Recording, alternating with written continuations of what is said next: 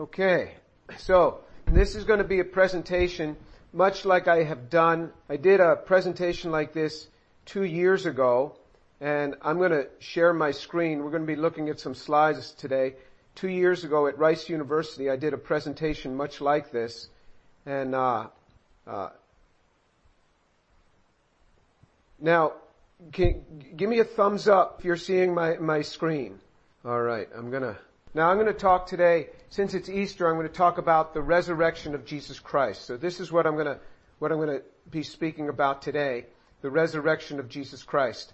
Three years ago, Nabil Qureshi had shared at Rice University, and he said, what do all religious scholars from all religious backgrounds agree upon? So if you go to any academic institution anywhere in the world, religious scholars, whether they be Christians or Jews or Buddhists or, or, or, or Muslims, they will agree to this. Islamic or, or Christ, uh, uh, scholars, academic scholars will agree to this, that Jesus died by crucifixion. This is not something that we just believe. This is, this is so much historical evidence that he died by crucifixion. Some even suggest that this is the most solid fact of ancient history, that Jesus died by crucifixion. Number two, the disciples of Jesus believed that Jesus rose from the dead and that he appeared to them. That's what every, every uh, uh, academic scholar, religious academic scholar will, will say and also that certain unbelievers and even enemies of Jesus believed that Jesus rose from the dead and appeared to them. For example, Paul and James, they, they, they were both unbelievers when Jesus appeared to them. James being Jesus' brother. And uh, um, so that that's already on YouTube. So you could search Dr. Nabil Qureshi, Rice University, April 2017. You'd get that. But we're going to start now with an introduction to the resurrection. It says in Romans chapter 10 verse 9 that if you confess with your mouth Jesus is Lord and believe in your heart that God raised him from the dead, you will be saved. You have to believe in your heart that God raised him from the dead. This is a huge thing that, that in order to be saved, we have to believe in our heart. That means in the depth of everything we are that Jesus is raised from the dead. It says in 1 Corinthians chapter 15, starting from verse 1, Now I make known to you, brethren, the gospel which I preached to you, which also you received, in which also you stand, by which also you are saved, if you hold fast the word which I preached to you, unless you believed in vain. For I delivered to you as of first importance what I also received, that Christ died for our sins according to the scriptures, and that he was buried, and that he was raised on the third day according to the scriptures so you see in verse 2, it is possible that we believe in vain, that our belief would be vanity if we do not believe in the resurrection of Jesus Christ. He says, I delivered to you as of first importance. The most important thing that Paul says that I'm teaching you is the resurrection. This is the most important thing. That he, that Christ, that, that, that Christ died for our sins according to the scriptures. He was buried and he was raised on the third day according to the scriptures. In 1 Corinthians chapter 15, verses 5 through 8, it says, and that he appeared to Cephas and then to the twelve. And after that he appeared to more than 500 brethren at one time, most of whom remain until now, but some have fallen asleep. Then he appeared to James, then to all the apostles, and last of all, as to one untimely born, he appeared to me. So here he is naming specific people to whom Jesus appeared. Cephas, which is which is uh, the same as Peter. One, one, uh, uh, one is Greek, one is Aramaic. Uh, um, uh, these names. So, so he appeared first to Cephas or Peter, then he appeared to twelve because the, the then all the twelve together. Uh, Judas had already hung himself, but they had chosen Matthias. That, that rounded out the twelve. Then he appeared to more than 500 people at one time. And he says most of them are alive. So this is 15 or 20 years after the resurrection of Jesus. He says most of these 500 people are still alive. And then he says in 1 Corinthians 15 verses 12 through 17, now if Christ is preached that he has been raised from the dead, how do some among you say that there is no resurrection of the dead? But if there is no resurrection of the dead, not even Christ has been raised. And if Christ has not been raised, then our preaching is in vain, your faith also is in vain. Moreover, we are found to be false witnesses of God because we testified against God that he raised Christ whom he did not raise if in fact the dead are not raised. For if the dead are not raised, not even Christ was, has been raised. And if Christ has not been raised, your faith is worthless, you are still in your sins. So in other words, again he says, there can be faith in vanity. There's a vain faith. Their preaching is vain. Your faith is vain if Christ has not been raised from the dead. If the resurrection of Jesus Christ has not taken place, then our faith is in vain. He says, he goes on to say, if Christ has not been raised, your faith is worthless. So if we think that we are believers, and we don't believe in the physical resurrection of Jesus Christ, the Bible, not me, the Bible says our faith is worthless and we're still in our sins. Alright, the physical resurrection of Jesus Christ. In John chapter 20 verse 24 through 25, it says, Thomas, one of the twelve called Didymus, was not with them when Jesus came to them. So the other disciples were saying to him, we've seen the Lord. But he said to them, unless I see his hands and the imprints of the nails and put my finger into the place of the nails and put my hand into his side, I will not believe. So he had appeared to 11 of the disciples, but Thomas wasn't there. So they're telling, we, we've seen the risen Lord. And Thomas was not a person wanting to believe. Thomas was not saying, oh, let me just psych myself up. I've got to believe this. No, he was not doing that. He says, look, I'm not going to believe. Look, I won't even believe unless I stick my finger into the holes in his hands and stick my hand into the hole in his side. Because when Jesus was on the cross, after he died, the Roman soldiers were tasked by Pilate to make sure that he was dead. Roman soldiers knew how to kill people with their sword. That's what they got paid for. That was their job. Kill people with the sword, with, with the spear. They knew how to do this. So he took his spear and he jabbed it up where Jesus was on the cross, going under his rib cage all the way up, piercing his heart, blood spewing out, blood and water spewing, spewing out. He made sure he was dead. So there was a big hole in his side. Thomas said, I'm going to have to stick my hand into the hole in his side. After eight days, John chapter 20 verse 26 through 29, after eight days, his disciples were again inside and Thomas with them. Jesus came, the doors having been shut, and stood in their midst and said, peace be with you. Then he said to Thomas, reach here your finger and see my hands and reach here your hand and put it into my side and do not be unbelieving but believing. Thomas answered and said to him, my Lord and my God. Jesus said to him, because you have seen me, have you believed? Blessed are those who did not see me and yet believe. So he says, Thomas, come here. Come here. He, he comes in and he says, Thomas, you, you said you wouldn't believe unless you stick your finger into the hole of my hand. Come on, do it. He made Thomas stick his finger into the hole in his hand and then he made Thomas stick his hand into the hole in his side. All the way in, into the hole in his side. And then Thomas says, my Lord and my God. He proclaims the Godship even of Jesus. And he's, and, and, and so you see that when Jesus was resurrected, it could not have been an impostor.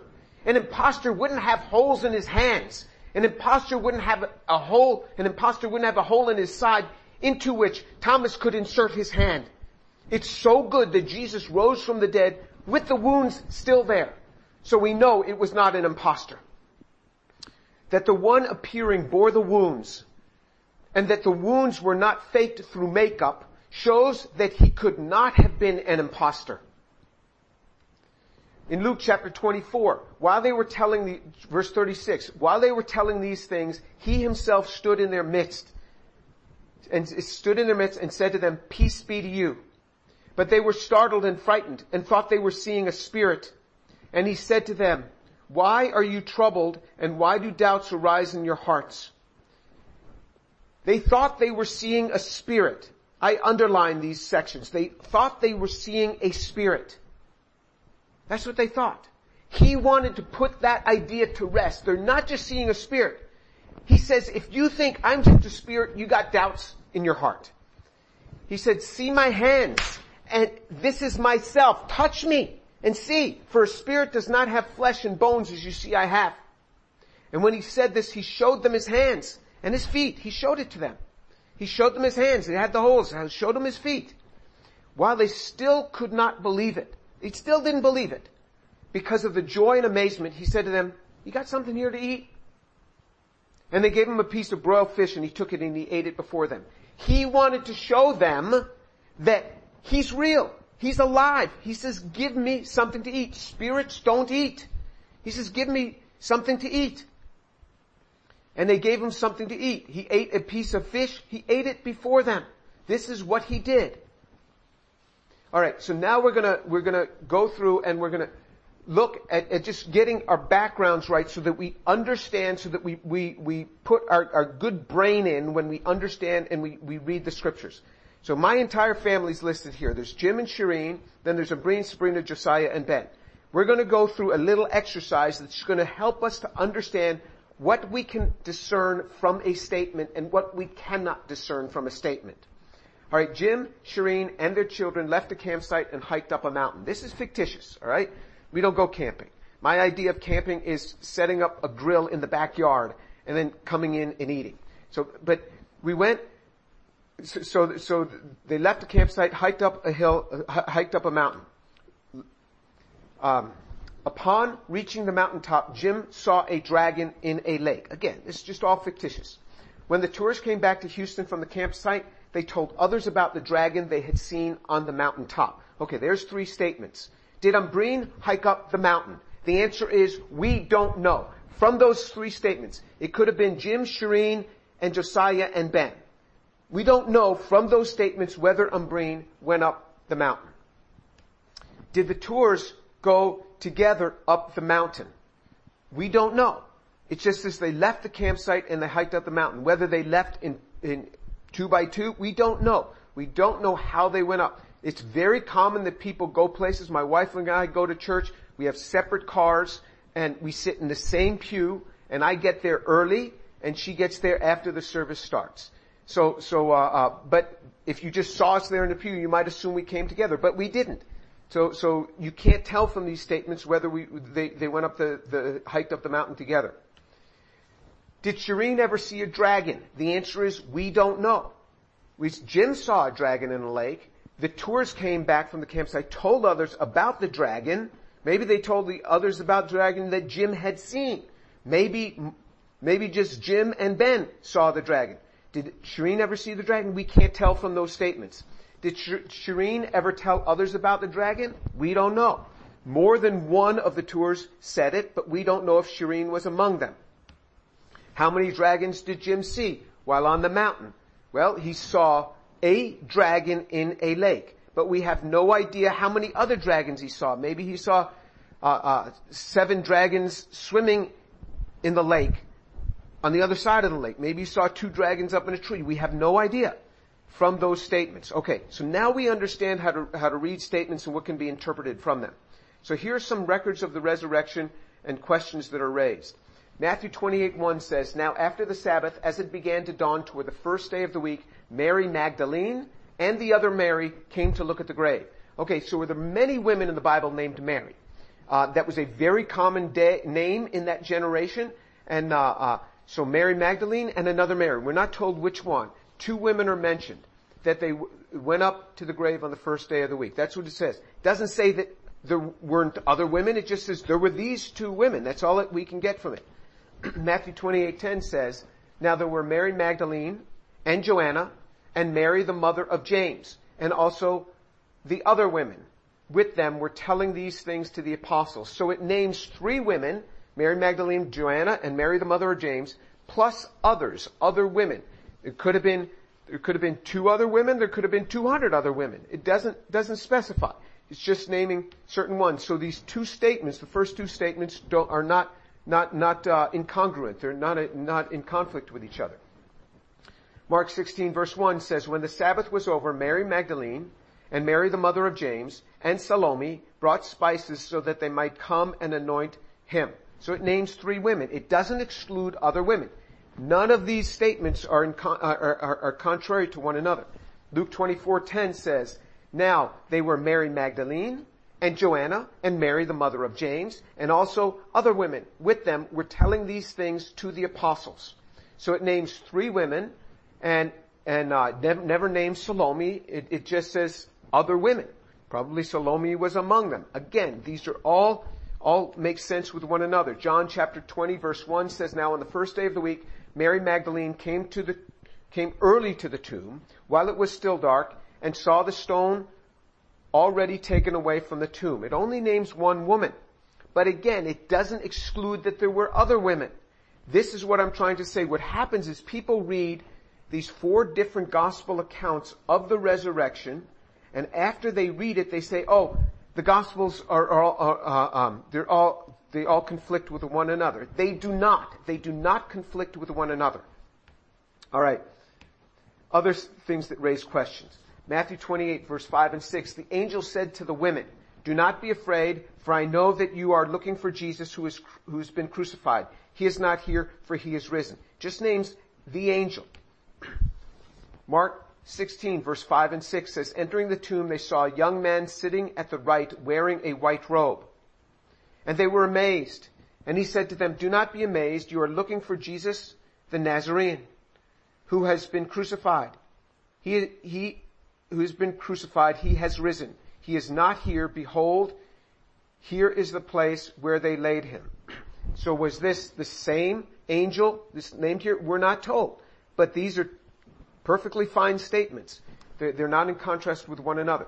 Luke 24 verses 4 through 6 says, when they were perplexed about these, about this, behold, two men suddenly stood near them in dazzling clothing.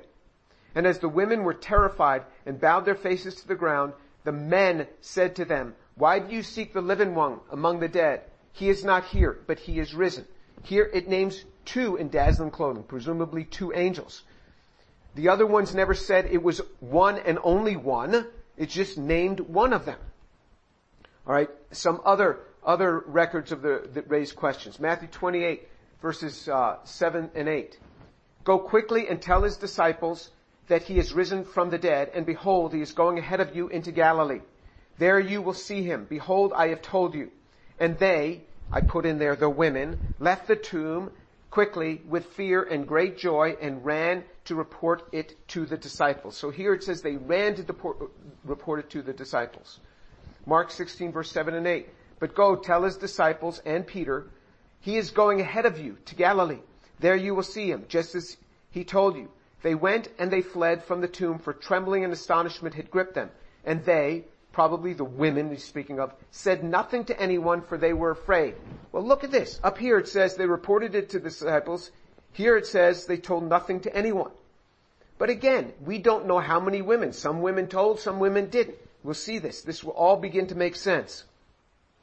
Alright, so here are several possible initial resurrection scenarios that corroborate the four gospel accounts. This is a corroboration of the four gospel accounts. There's many ways you can put this together. But here's one. Women set out for the grave to anoint Jesus' body with spices. There were several women, including Mary Magdalene, Salome, Joanna, Mary the mother of James, and one or more. So there were greater than or equal to five. Maybe there were five women, Maybe there were 500 women. We don't know, but, it, but all we know that that uh, uh, these are the ones who are named, and then and then there's it needs to be one or more. Mary proceeded faster than the others and arrives at the grave before the others. You say, well, would, would Mary really walk ahead? Yeah, why not? When, when, when my family would go to an airport, we would all get to security at the same time. And I would get to the gate like 30 minutes before any of them. Because I just go to the gate they, they, the, the, kids run somewhere and Shireen has got to get a cup of coffee and she's got to get a scone or she's got to get something and she's always got to buy something. She's got to buy something from an airport. And so she comes, you know, wandering up as we're boarding is when she comes up. So people may start together, others proceed faster. That's not at all uncommon. When, when, when, when Shireen and I are, when Shireen and I are, are, are walking in the, uh, in, in, um, in an airport, I'm always ahead of her and then I'm looking, where is she? So I stop, I wait, wait for her to catch up. Sure enough, she shows, and then we walk again and I, I get way out ahead of her. She's wearing high heels. Mary sees the stone rolled away, Jesus' body missing. She sees no angel and no Jesus. She immediately turns and runs to report this to Peter and John. When Mary is away getting Peter and John, the other women arrive at the tomb. The other women arriving now at the tomb see the stone rolled away and the angels telling them that Jesus is risen from the dead. Terrified, they flee and they become scattered as they run. This is early in the morning. It's, it's just beginning to dawn. They're running. And, and, uh, uh, and, and you know, it's really not that far from the garden tomb to where the upper room was. Really not that far, but there's trees in the way, there's structures. So if you're scared and running, you're not holding hands and, and, and running together. You just run and you get, you get split up. Some, during the, the time when they're fleeing, uh, not including Mary, become divided and Jesus appears to more than one of them, but not all of them. He comforts those to whom he appears and tells them to tell the brethren, which they do. The other women who were fleeing and not present at this appearance of Jesus continue running away and out of fear tell no one about their sighting, i.e. the moved stone and the angels at the tomb. So you see there's some women that tell and some women that don't. While the other women are in flight from the tomb, John and Peter arrive and Mary likely running near running near them, probably behind John and Peter, and I say probably behind, just assuming that the men are running faster than Mary, which is not always a proper assumption, but I'm just assuming that. That's, that's irrelevant for the story. But Peter and John see the grave closed, but no angel and no Jesus. John leaves for home believing, while Peter leaves for home in amazement. Mary is left standing at the tomb without John and Peter. Mary then sees and hears angels and then sees Jesus, first thinking him to be the gardener until he calls her name. After seeing and clinging to Jesus, she runs to tell the disciples that she's seen him. Mary's seeing of Jesus occurs moments before his appearance in number six above. So while these women are fleeing, this takes place just right after this event because Mary is the first to see Jesus. This is one of many ways that you could take those four gospels and, and string them together. if the resurrection account had been fabricated, there never would have been an account over four gospels like this. Such an account argues against its fabrication. They would have been much more duplicative if they had been fabricated. You don't see something like this if it's, you're trying to fabricate it. If the resurrection account had been fabricated, they would have waited a prudent time like around a hundred years before publishing the account. Such is the form of legends to ensure that all witnesses have died. You wait until everybody's died before you try to start a legend, or else there's all these eyewitnesses. But this started. The early origin of the resurrection argues against its fabrication. The story of the resurrection occurred immediately, the very same morning that Jesus rose from the dead. If the resurrection account had been fabricated, they would have published the account far from the venue of its occurrence. The resurrection account beginning in Jerusalem argues against its fabrication.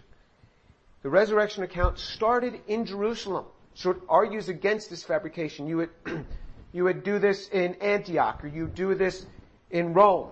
You wouldn't do it right there where all the witnesses are if you were trying to make this thing up. There's too many witnesses.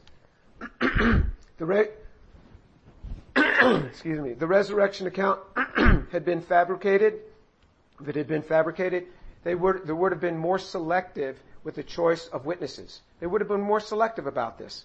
in 1 Corinthians 15 verse 5 through 8, remember it names Cephas, then the 12, named 500 people at one time, most of whom are still alive.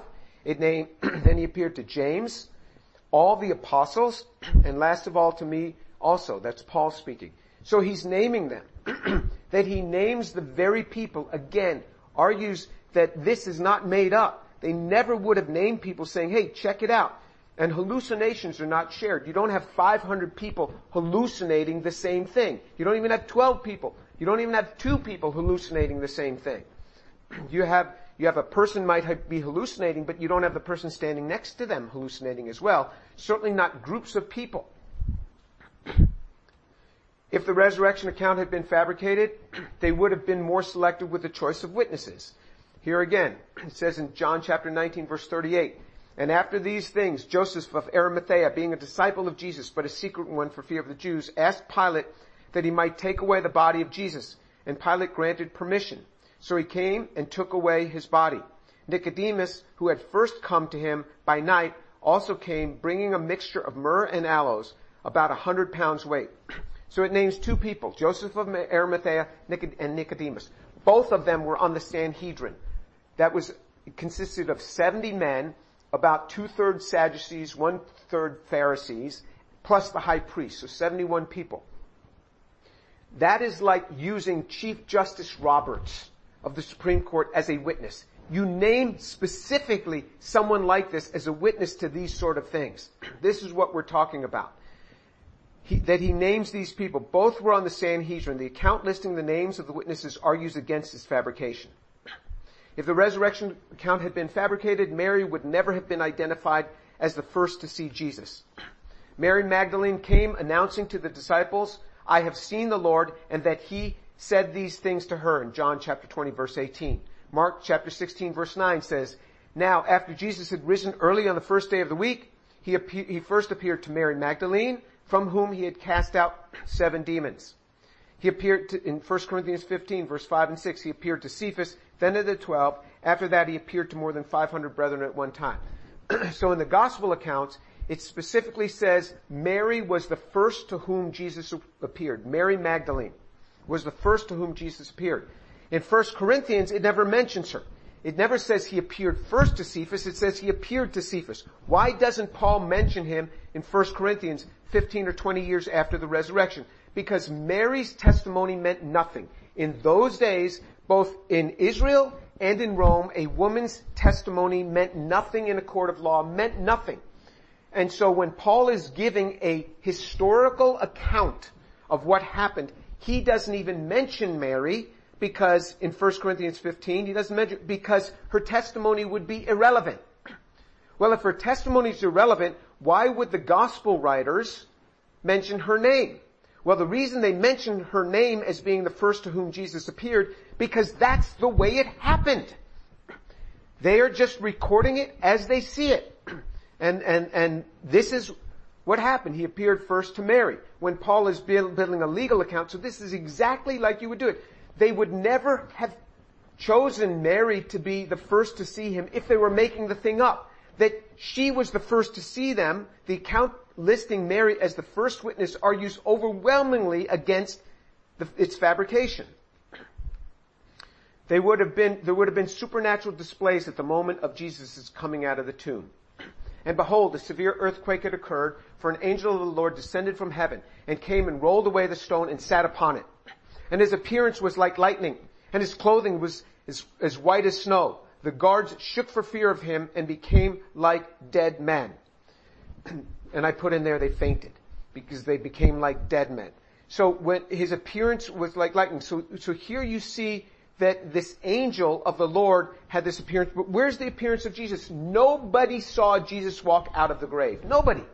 It's not recorded. If you are making this thing up, that would be the thing that you would embellish the most. That Jesus came out just rocketing out like a rocket and spinning through the air and just, here I am. I told you that I would do this. That's what he would have done. But we have no account of it. We have no account if you were making this thing up, the account reporting no witnesses to the moment of his leaving the tomb argues against this fabrication. If the, if, if the resurrection account had been fabricated, the religious leaders and the guards would not have had to invent a story to cover up the resurrection. Now, while they were on their way, Matthew 28, 11 through 15, now while they were on their way, some of the guards came into the city and reported to the chief priests all that had happened. And when they had assembled with the elders and consulted together, they gave a large sum of money to the soldiers and said, you are to say, his disciples came by night and stole him away while we were asleep. And if this should come to the governor's ears, we will win him over and keep you out of trouble.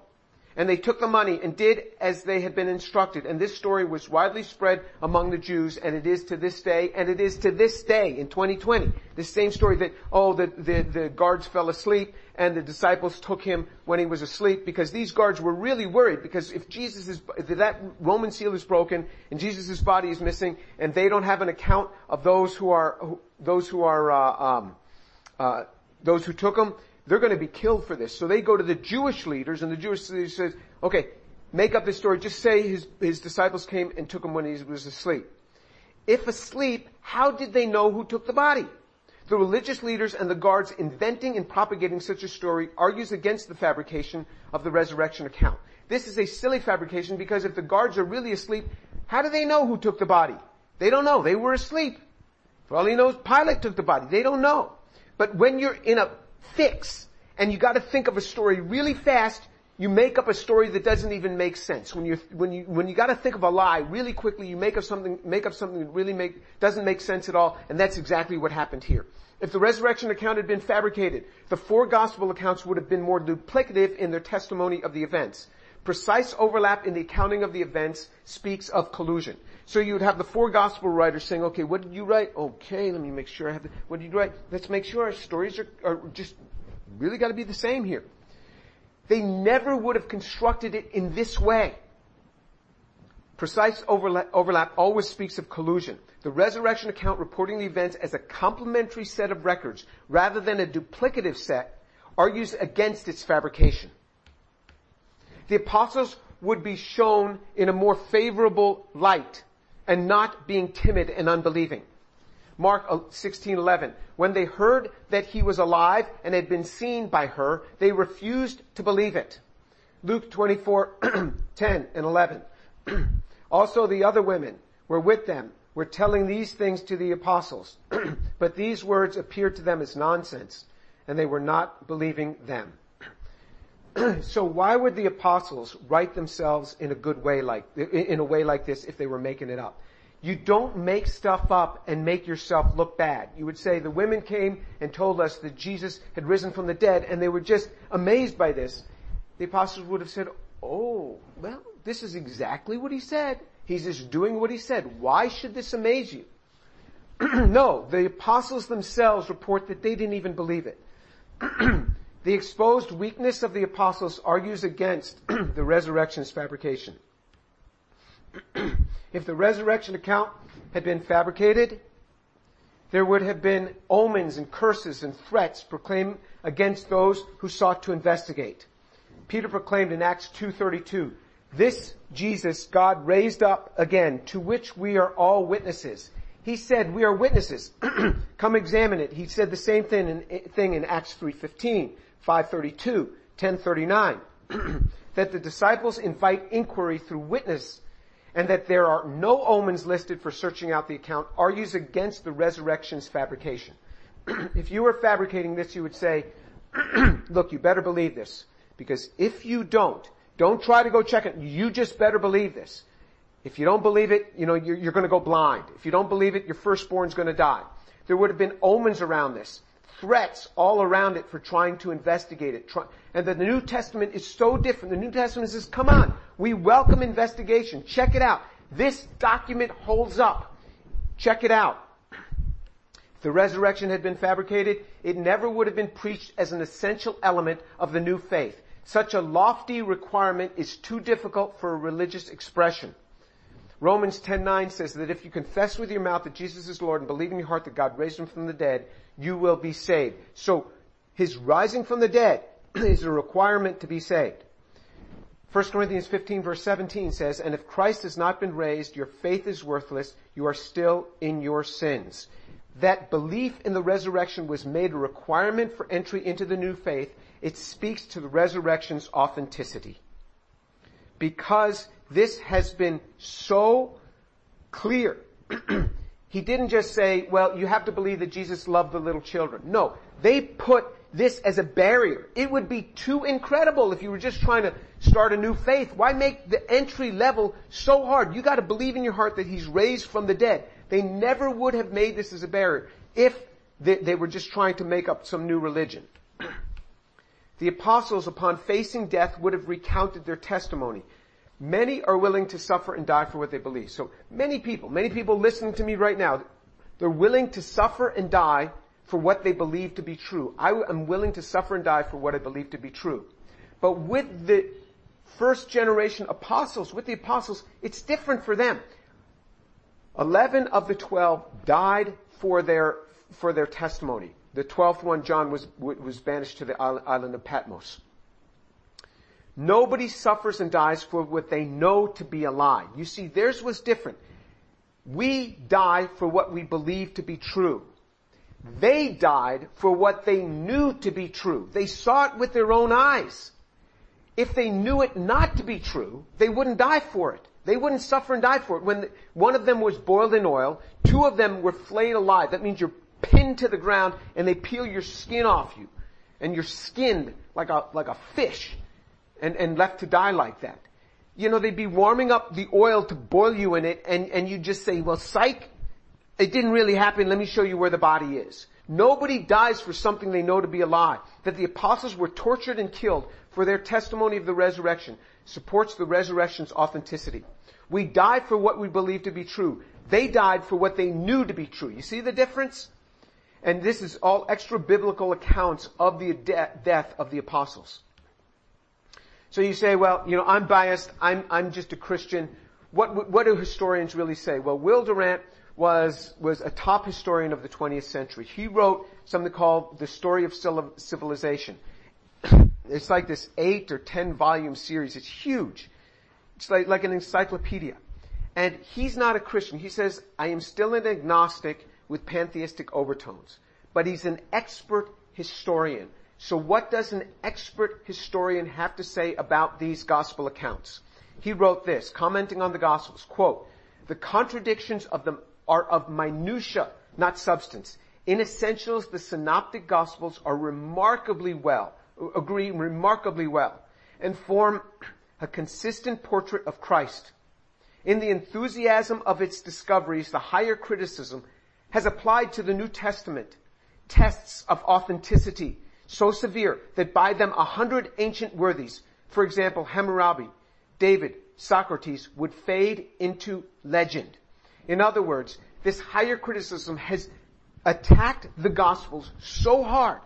Will Durant says that, that a hundred ancient worthies, such as Hammurabi, David, Socrates, would fade into legend if any document, historical document, had been put to the test of this higher criticism. He goes on to say, despite the prejudices and theological preconceptions of the evangelists, that means the apostles, they record many incidents that mere inventors would have concealed. The competition of the apostles for high places in the kingdom, their flight after Jesus' arrest, Peter's denial, the failure of Christ to work miracles in Galilee, the reference of some auditors to his possible insanity, his early uncertainty as to his mission, his confession of ignorance as to the future, his moments of bitterness, his despairing cry on the cross, no one reading these scenes can doubt the reality of the figure behind them. He goes on, that a few simple men should in one generation have invented so powerful and appealing a personality, so loft an ethic, and so inspiring a vision of human brotherhood would be a miracle far more incredible than any recorded in the gospel. After two centuries of higher criticism, the outlines of the life character, and teaching of Christ remain reasonably clear and constitute the most fascinating feature of the history of Western man. This is what a top historian writes, who's just looking at this not as not not as being favoring this this faith, not as favoring this as a religion, just as a historian in the accounts of the Gospels, that that if the gospel writers could have made this thing up, could have made up the four gospels, that would be more of a miracle than anything Jesus ever did on earth because it is so precise. Higher criticism could not tear it apart for two centuries. so, the outcome, what about us? Since the resurrection is indeed true, how should it change our lives? How should this now change our lives? So I'm going to stop sharing the, the desktop here and just talk to you now. so how should this change our lives?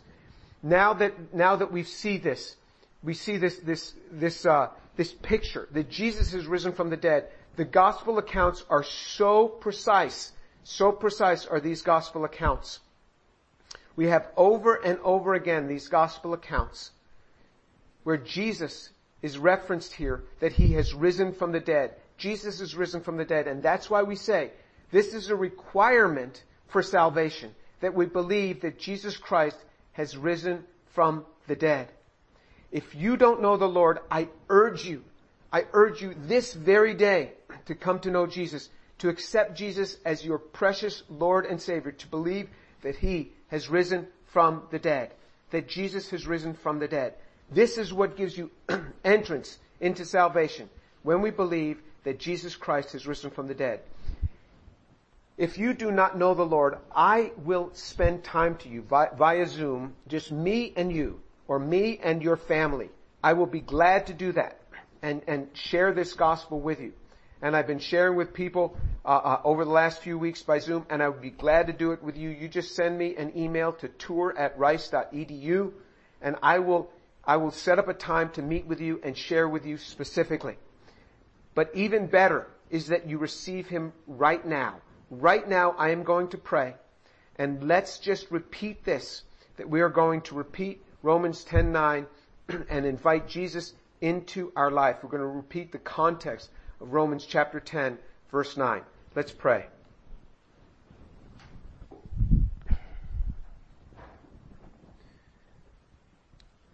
Pray aloud with me. Lord Jesus, forgive me because I am a sinner. Come into my life.